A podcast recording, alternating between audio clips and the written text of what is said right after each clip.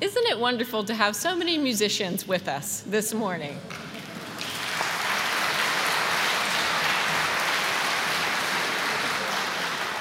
Thank you all.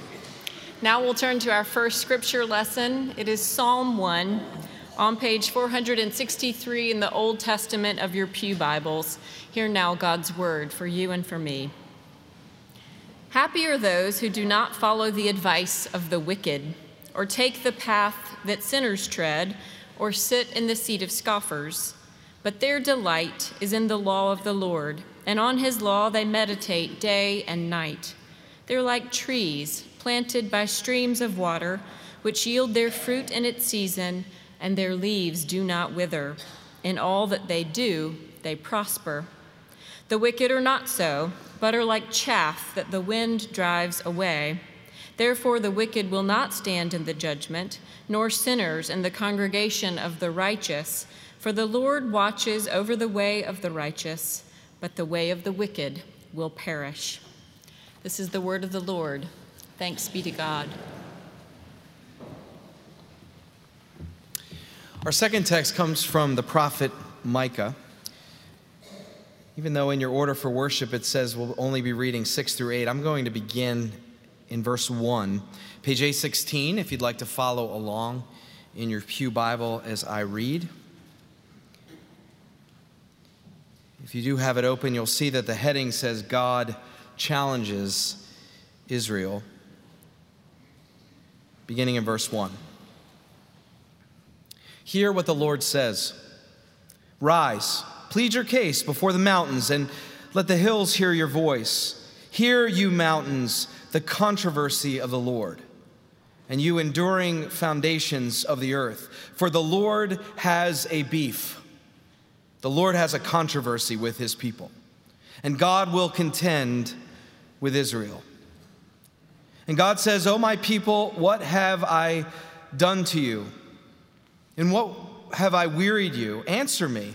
For I brought you up from the land of Egypt and redeemed you from the house of slavery. And I sent before you Moses, Aaron, and Miriam. Oh, my people, remember how what King Balak of Moab devised, what Balaam, son of Beor, answered him, and what happened from Shittim to Gilgal, that you may know the saving acts of the Lord. And the people respond. With what shall I come before the Lord and bow myself before God on high? Shall I come before God with burnt offerings, with calves a year old? Will the Lord be pleased with thousands of rams, with ten thousands of rivers of oil? Shall I give my firstborn for my transgression, the fruit of my body for the sin of my soul? God has told you, O mortal, what is good. And what does the Lord require of you? But to do justice and to love kindness and to walk humbly with your God. Friends, this too is the word of the Lord. Thanks be to God. Would you join me in prayer? Lord, break open your word afresh to us this day so that we would be different people than those who came into this sacred space this morning even to be more like your Son, Jesus the Christ. It's in His name that we pray. Amen.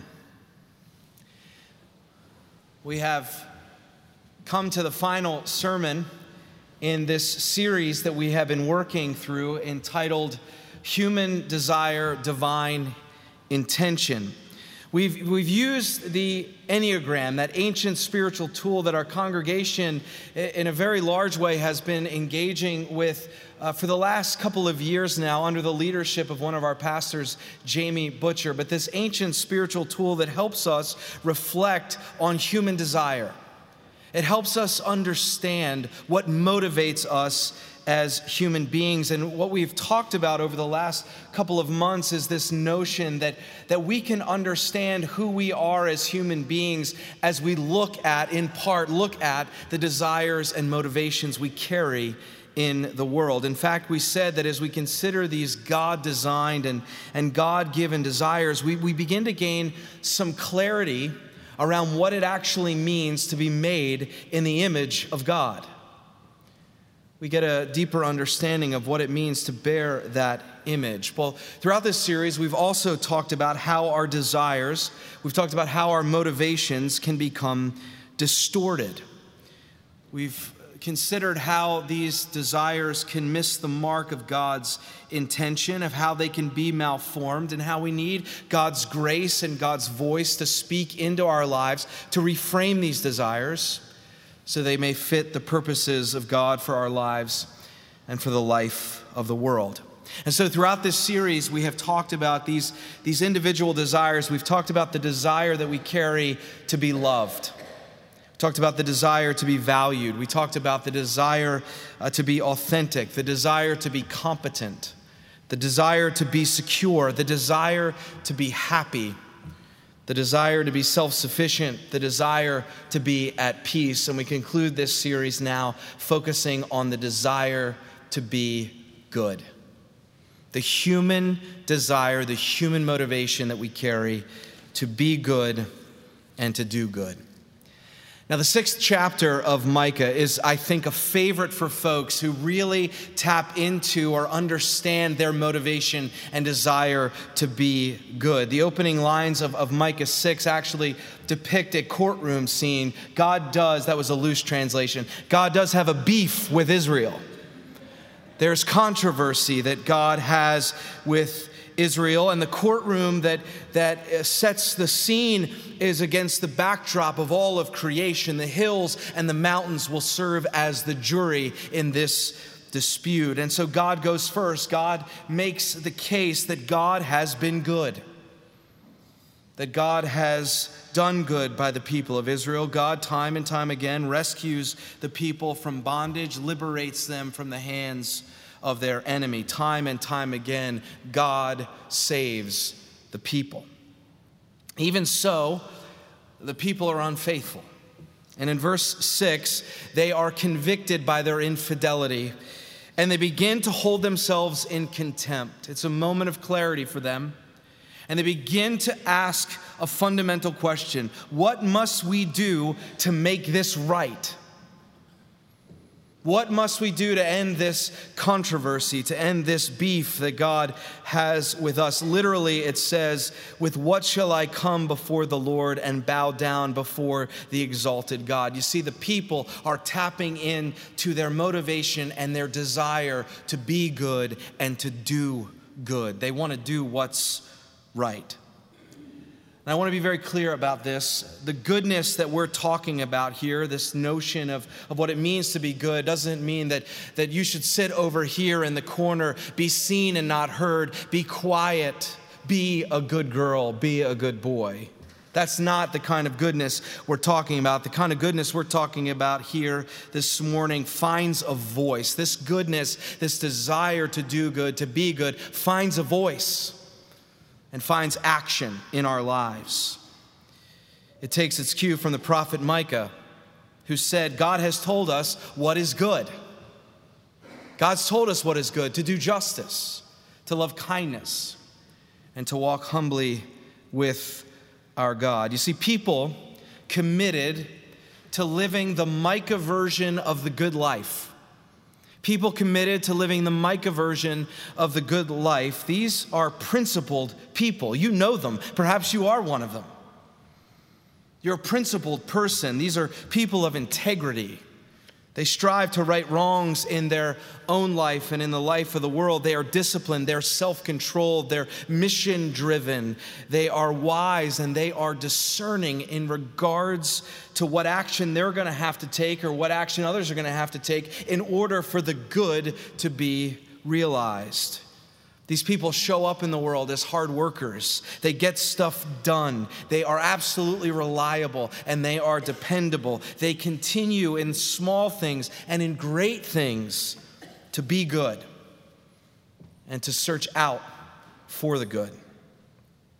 But just like any desire and motivation, this desire too can become distorted. And the distortion that comes with the desire to be good sees that desire begin to be malformed. And it actually turns into a different desire. It turns into a different motiv- motivation. The desire to be good begins to turn when it begins to be stressed, when it begins to go into dark places, it begins to turn to the desire to be perfect.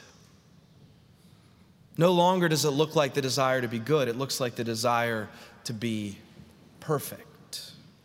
You see, there's a difference between the desire to be good and the desire to be perfect. Those who show up in the world with a desire to be good believe that their worth and their value are secure in God's love for them. But, but those who show up with a desire to be perfect believe they have to be good in order to be loved.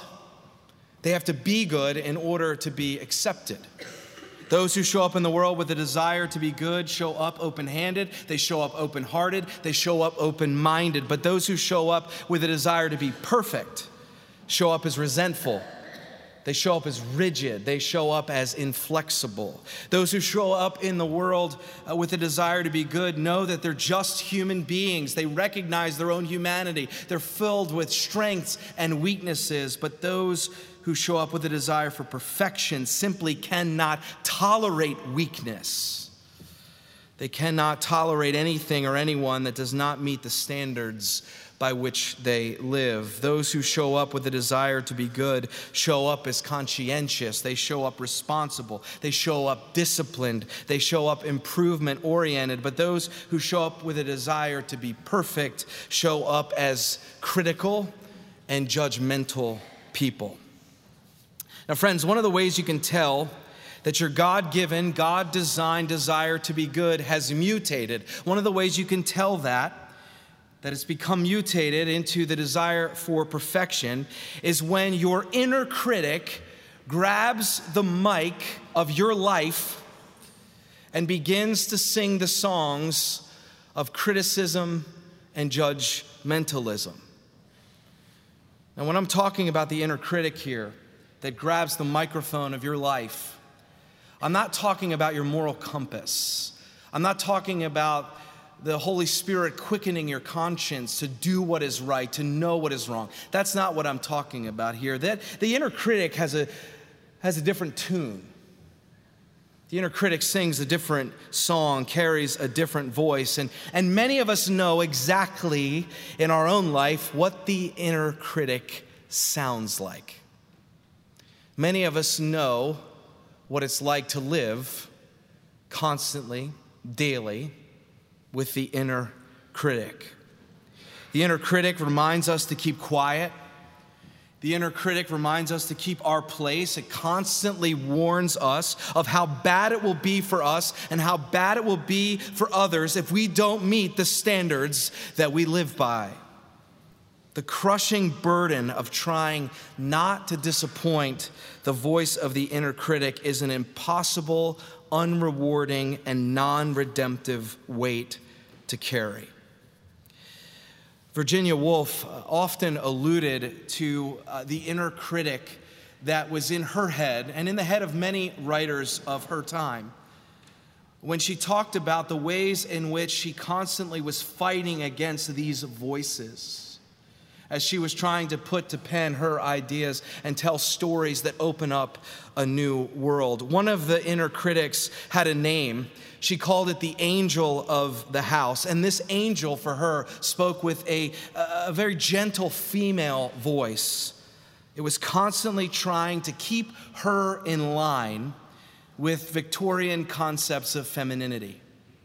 That she should not push the standards and the dominant culture of the day when it came to understanding uh, the female existence and what femininity would be defined by. The woman was to be tame in Victorian culture. The woman was supposed to be soft, was supposed to be quiet. Her existence, said Woolf, was there to placate the man.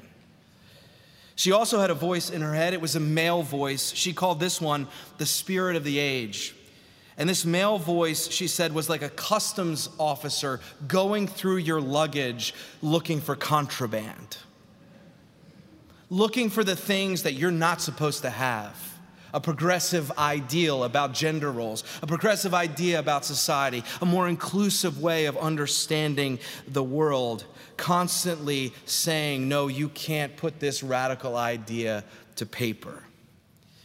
The angel of the house and the spirit of the age were continuously with her as she wrote, and these were the voices that Virginia Woolf constantly battled against. Reminds me of, of one of the great characters in Steinbeck's East of Eden, Abra Bacon. Uh, the author introduces Abra as a 10 year old girl, and, and she's described for us as precocious. She's described as clever and, and bright. But later on in the book, as she becomes the romantic interest of, a, of another main character, Aron Trask, we start to discover that Abra's home life was void of love and void of care. Her father always wanted a boy, never wanted a girl. In fact, there's references in the story that, that she's named Abra because her father wanted a boy and was going to name him Abraham. And he didn't want a girl, named her Abra, and really had nothing to do with her. Her mother, we find out in the story, treated her like a plaything, treated her like a doll, dressing her up, ordering her schedule to fit her needs, not Abra's needs. And so, what she begins to do is she plays a role for her parents. She is the perfect daughter. She hides her true feelings. And then, what begins to happen is she begins to, to play a role for her partner, Aron, who desperately, we find out, longs for the mother he never had and never knew. He wants Abra to be his mother, to play that mothering role. But soon she recognized that Aron doesn't really actually love her. He loves the idolized image, he loves the mother role that she plays for him.